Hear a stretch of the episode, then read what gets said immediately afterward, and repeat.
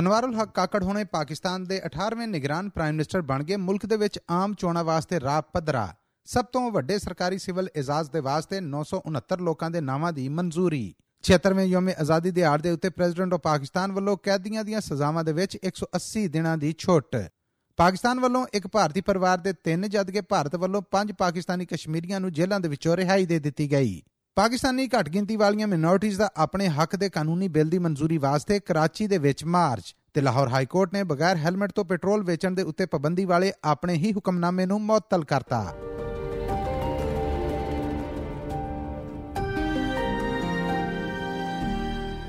ਇਹ ਐਸਪੀਐਸ ਪੰਜਾਬੀ ਹੈ। ਲੈਂਦੇ ਪੰਜਾਬ ਦੀ ਖਬਰਸਾਰ ਦੇ ਨਾਲ ਮੈਂ ਹਾਂ ਮਸੂਦ ਮੱਲੀ। ਪਾਕਿਸਤਾਨ 'ਚ ਸ਼ਬਾਜ਼ ਸ਼ਰੀਫ ਤੇ ਉਹਨਾਂ ਦੇ ਇਤਿਹਾਦੀਆਂ ਦਾ ਰਾਜ ਮੁੱਕ ਗਿਆ ਹੈ। ਤੇ ਹੁਣ ਮੁਲਕ ਨੂੰ ਨਿਗਰਾਨ ਸਰਕਾਰ ਜਾਂ ਕੈਰਟੇਕਰ ਗਵਰਨਮੈਂਟ ਨੇ ਸਾਂਭ ਲਿਆ ਹੈ ਅਨਵਾਰੁਲ ਹਕ ਕਾਕੜ ਹੁਣੇ ਪਾਕਿਸਤਾਨ ਦੇ ਨਿਗਰਾਨ ਪ੍ਰਾਈਮ ਮਿਨਿਸਟਰ ਪਾਰੋਂ ਆਪਣੀਆਂ ਜ਼ਿੰਮੇਵਾਰੀਆਂ ਸਾਂਭ ਚੁੱਕੇ ਨੇ। ਅਨਵਾਰੁਲ ਹਕ ਕਾਕੜ ਹੋਣਾ ਦਾ ਤਾਲੁਕ ਪਾਕਿਸਤਾਨ ਦੇ ਬਲੋਚਿਸਤਾਨ ਸੂਬੇ ਦੀ ਸਿਆਸੀ ਪਾਰਟੀ, ਬਲੋਚਿਸਤਾਨ ਨੈਸ਼ਨਲ ਪਾਰਟੀ ਤੋਂ ਹੈ। ਉਹ ਇਸ ਪਾਰਟੀ ਵੱਲੋਂ ਸੈਨੇਟ ਦੇ ਮੈਂਬਰ ਵੀ ਸਨ। ਪਰ ਮੁਲਕ ਦੇ ਨਿਗਰਾਨ ਤੇ 18ਵੇਂ ਪ੍ਰਾਈਮ ਮਿਨਿਸਟਰ ਬਣਨ ਤੋਂ ਪਹਿਲਾਂ ਉਹਨਾਂ ਨੇ ਆਪਣੇ ਸਾਰੇ ਮਰਤਬੇ ਛੱਡ ਦਿੱਤੇ ਸਨ। ਅਨਵਾਰੁਲ ਹਕ ਕਾਕੜ ਹੋਣਾ ਦੇ ਪ੍ਰਾਈਮ ਮਿਨਿਸਟਰ ਬਣਨ ਦੀ ਰੌਣਕ ਪ੍ਰਾਈਮ ਮਿਨਿਸਟਰ ਹਾਊਸ ਇਸਲਾਮਾਬਾਦ 'ਚ ਸੱਜੀ ਜਿੱਥੇ ਪ੍ਰੈਜ਼ੀਡੈਂਟ ਆਫ ਪਾਕਿਸਤਾਨ ਆਰਫ ਅਲਵੀ ਵੱਲੋਂ ਉਹਨਾਂ ਤੋਂ ਉਹਨਾਂ ਦੇ ਮਰਤਬੇ ਦੀ ਸਹੁੰ ਲਈ ਗਈ ਇਸ ਮੌਕੇ ਤੇ ਪਾਕਿਸਤਾਨੀ ਪ੍ਰੈਜ਼ੀਡੈਂਟ ਨੇ ਆਪਣੀ ਤਕਰੀਰ ਰਾਹੀਂ ਮੁਲਕ ਭਰ ਦੇ ਸਿਆਸੀ ਧੜਿਆਂ ਨੂੰ ਇੱਕ ਦੂਜੇ ਨੂੰ ਬਰਦਾਸ਼ਤ ਕਰਨ ਦਾ ਸਨਾਹ ਦਿੱਤਾ ਉਹਨਾਂ ਨੇ ਆਖਿਆ कि मैं आजकल के सियासतदानों से और स्टेक होल्डर से ये बात करना चाहता हूं कि अफ और दरगुजर फॉरगिवनेस को अपनाओ और मैं समझता ये हूं کہ یہ جو میری ملک کی ڈیمانڈ ہے، میرے لوگوں سے اور لیڈران سے، وہ یہ ہے کہ اکٹھا ہو جاؤ۔ قائد اعظم نے فرمایا تھا یونٹی فیتھ اینڈ ڈسپلن اتحاد، تنظیم اور ایمان، یہ چیزیں ہیں جو قوم کو بناتی ہیں۔ اس پاکستانی پریزیڈنٹ عارف الوی ਜਿਨ੍ਹਾਂ ਦਾ ਤਾਲੁਕ ਇਮਰਾਨ ਖਾਨ ਦੀ ਸਿਆਸੀ ਪਾਰਟੀ ਪਾਕਿਸਤਾਨ ਤਹਿਰੀਕੇ ਇਨਸਾਫ ਦੇ ਨਾਲ ਹੈ ਕੇਅਰਟੇਕਰ ਗਵਰਨਮੈਂਟ ਆਉਣ ਦੇ ਨਾਲ ਹੀ ਪਾਕਿਸਤਾਨ 'ਚ ਆਮ ਚੋਣਾਂ ਦੇ ਰਾਹ ਸਿੱਧੇ ਹੋ ਗਏ ਨੇ ਜਿਨ੍ਹਾਂ ਦੀ ਤਾਰੀਖ ਦਾ ਐਲਾਨ ਕਿਸੇ ਵੇਲੇ ਵੀ ਇਲੈਕਸ਼ਨ ਕਮਿਸ਼ਨ ਆਫ ਪਾਕਿਸਤਾਨ ਵੱਲੋਂ ਕੀਤਾ ਜਾ ਸਕਦਾ ਹੈ। ਪਾਕਿਸਤਾਨੀ ਪ੍ਰੈਜ਼ੀਡੈਂਟ ਆਰਫ ਅਲਵੀ ਹੋਣਾ ਨੇ ਮੁਲਕ ਦੇ ਸਭ ਤੋਂ ਵੱਡੇ ਸਿਵਲ ਤਮਗਿਆਂ ਦੇ ਵਾਸਤੇ 696 ਲੋਕਾਂ ਦੇ ਨਾਵਾਂ ਦੀ ਮਨਜ਼ੂਰੀ ਦੇ ਦਿੱਤੀ ਹੈ। ਇਹ ਸਿਵਲ ਅਵਾਰਡ ਆਉਂਦੇ ਸਾਲ 23 ਮਾਰਚ ਨੂੰ ਦਿੱਤੇ ਜਾਣਗੇ। ਸਦਾਰਤੀ ਤਮਗੇ ਮਿਲਣ ਵਾਲੇ ਇਨ੍ਹਾਂ 696 ਲੋਕਾਂ ਦੇ ਵਿੱਚ ਸਿਆਸਤਦਾਨਾਂ ਸਮੇਤ ਤਾਲੀਮ, ਸਾਇੰਸ ਸਾਦਕਾਰਾਂ ਪੱਤਰਕਾਰਾਂ ਤੇ ਦੂਜੇ ਸ਼ੋਬਿਆਂ ਦੇ ਨਾਲ ਤਾਲੁਕ ਰੱਖਣ ਵਾਲੇ ਲੋਕਾਂ ਨੂੰ ਚੁਣਿਆ ਗਿਆ ਹੈ। ਇਥੇ ਇਹ ਵੀ ਦੱਸ ਜਾਈਏ ਕਿ ਇਨ੍ਹਾਂ ਤਮਗਿਆਂ ਨੂੰ ਪਾਕਿਸਤਾਨ ਦੇ ਵਿੱਚ ਸਦਾਰਤੀ ਅਵਾਰਡ ਦੇ ਨਾਂ ਤੋਂ ਜਾਣਿਆ ਜਾਂਦਾ ਹੈ, ਜਿਹਦੇ 'ਚ ਤਮਗਾ ਇਮਤਿਆਜ਼ ਤੇ ਪ੍ਰਾਈਡ ਆਫ ਪਰਫਾਰਮੈਂਸ ਨਾਮੀ ਅਵਾਰਡ ਜ਼ਿਆਦਾ ਚਰਚਾਯੋਗ ਨੇ। ਇਨ੍ਹਾਂ ਤਮਗਿਆਂ ਦੇ ਨਾਲ ਕੈਸ਼ ਇਨਾਮ ਵੀ ਦਿੱਤਾ ਜਾਂਦਾ ਹੈ 23 ਮਾਰਚ ਨੂੰ ਤਮਗਿਆਂ ਦੇ ਵਾਸਤੇ ਮਨਜ਼ੂਰ ਕੀਤੇ ਗਏ ਇਨ੍ਹਾਂ 696 ਨਾਵਾਂ ਦੇ ਵਿੱਚ ਪਾਕਿਸਤਾਨੀਆਂ ਸਮੇਤ ਕਈ ਗੈਰ ਮੁਲਕੀ ਵੀ ਨੇ। ਇਸ ਤੋਂ ਅੱਡ ਕੋਵਿਡ ਮਹਾਮਾਰੀ ਦੌਰਾਨ ਆਪਣੀਆਂ ਡਿਊਟੀਆਂ ਦਿੰਦਿਆਂ ਹੋਇਆਂ ਜ਼ਿੰਦਗੀ ਦੀ ਬਾਜ਼ੀ ਹਾਰਨ ਵਾਲੇ 299 ਪਾਕਿਸਤਾਨੀ ਡਾਕਟਰਾਂ ਤੇ ਨਰਸਾਂ ਨੂੰ ਵੀ ਤਮਗੇ ਦੇਣ ਦੀ ਮਨਜ਼ੂਰੀ ਦਿੱਤੀ ਗਈ ਏ। ਇਨ੍ਹਾਂ 299 ਡਾਕਟਰਾਂ ਤੇ ਨਰਸਾਂ ਨੂੰ ਤਮਗਾ ਇਮਤਿਆਜ਼ ਦਿੱਤਾ ਜਾਏਗਾ।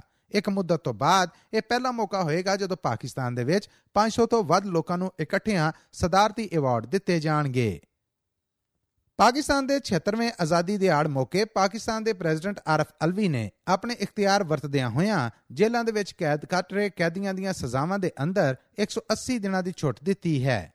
ਇਸ ਮਾਫੀ ਦੇ ਬਾਅਦ ਪੰਜਾਬ ਦੀਆਂ ਜੇਲ੍ਹਾਂ ਚੋਂ 44 ਕੈਦੀਆਂ ਨੂੰ ਰਿਹਾਈ ਲੱਭ ਵੀ ਗਈ ਏ।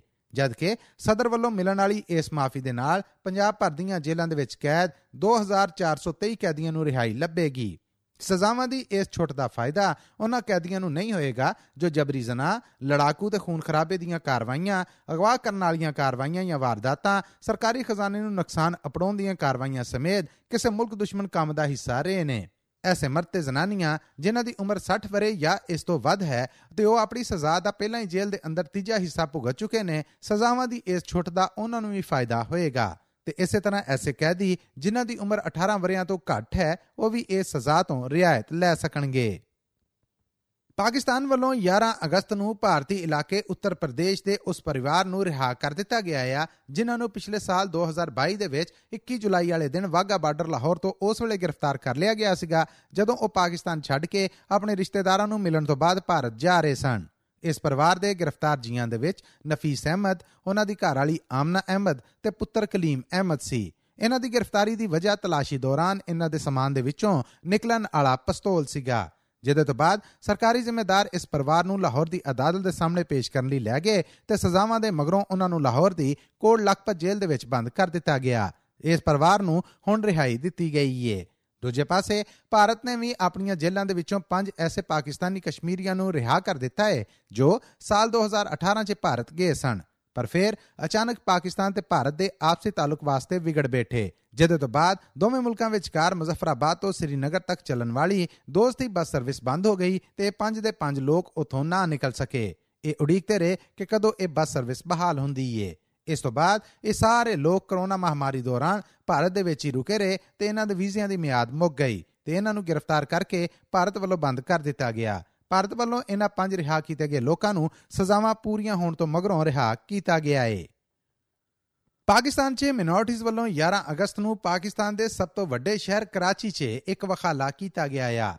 ਨਾਨ ਮੁਸਲਮ ਕਮਿਊਨਿਟੀਜ਼ ਦੇ ਨਾਲ ਤਾਲੁਕ ਰੱਖਣ ਵਾਲੀਆਂ ਇਨ੍ਹਾਂ ਮਿਨੋਰਟੀਜ਼ ਦੇ ਲੋਕਾਂ ਦੀ ਮੰਗ ਸੀਗੀ ਕਿ ਉਹਨਾਂ ਦੇ ਹੱਕਾਂ ਦੇ ਵਾਸਤੇ ਜ਼ਮਾਨਤ ਬਾਰੇ ਜਿਹੜਾ ਕਾਨੂੰਨ ਪਾਰਲੀਮੈਂਟ 'ਚ ਮਨਜ਼ੂਰੀ ਲਈ ਪਿਆ ਆ, ਉਹਨੂੰ ਛੇਤੀ ਤੋਂ ਛੇਤੀ ਸਿਰੇ ਚਾੜਿਆ ਜਾਏ।